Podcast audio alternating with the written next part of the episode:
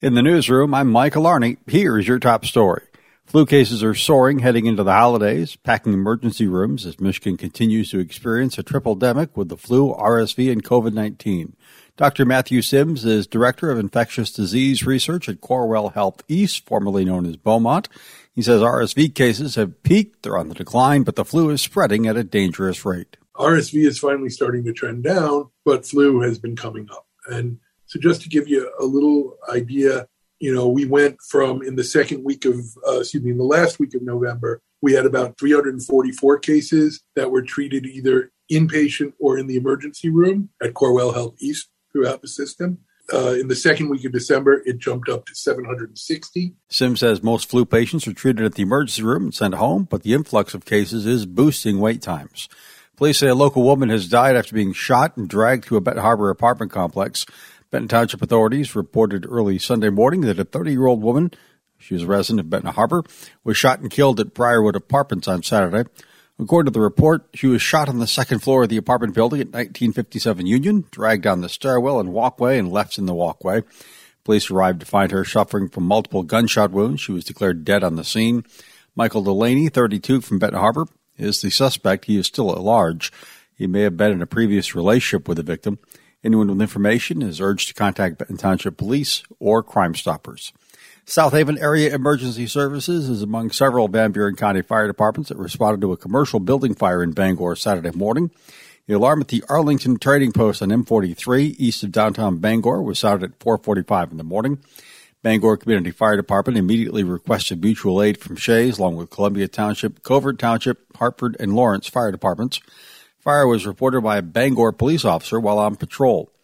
Bangor responders said the front of the building was ablaze when they arrived. The roof at the front of the building also collapsed nearly immediately when they got there, forcing an exterior attack. Aerial units from Shays and Hartford were put into service. M43 east of Bangor was closed in both directions. With winter firmly here and snow falling, the Van Buren County Road Commission is telling residents how it handles snow plowing. Finance Director Linnea Rader tells us when there's a snow day, the plows prioritize the roads based on traffic volume. They start plowing the primary roads first. Anything with a CR designation, a Red Arrow Highway or Blue Star Highway. Then we'll move on to the local road system and finish up with the kind of residential streets like subdivision roads and such. So if it's early afternoon, you're wondering why your street hasn't yet been plowed, it's because the plows are still focusing on the larger primary and county roads.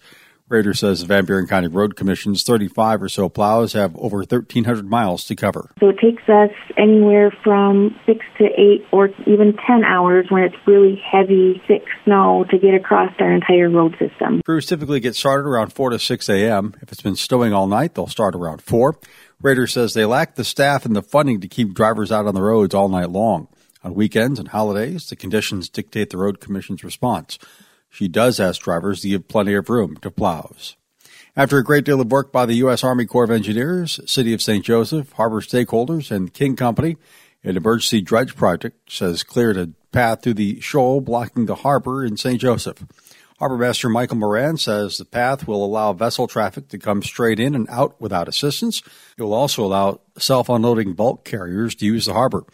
He says the, he was thrilled when the conditions allowed for the work to be completed. I wasn't sure that the weather was going to cooperate with them, but we got really fortunate. They got a good weather window and they took advantage of it and they got it done. With season winding down and quarries starting to close for the winter, Moran says it's hard to say if the harbor can squeeze another self unloader in or not. He adds the job is not yet complete. Additional dredging will be necessary in the spring. Berrien County Sheriff's Department has extra patrols on the road now through January 1st as part of a drive sober or get pulled over campaign. Under Sheriff Chuck Heit says 11 people died in crashes during the 2021 Christmas and New Year holiday period. Christmas and New Year's, obviously those are where gatherings happen and people get together and the best thing is to make a plan ahead of time so we don't run into an issue and there will be extra patrols out there. Heit's advice is to plan ahead if you're going to a party. He says it's always best to know how you're getting home. Make good decisions and obviously if you're going to be at a holiday event to make sure you have a designated driver just to keep everybody safe. Heit notes drug driving will also get you arrested. Marijuana is legal, but it's still illegal to drive under the influence. In the newsroom, I'm Michael Arning.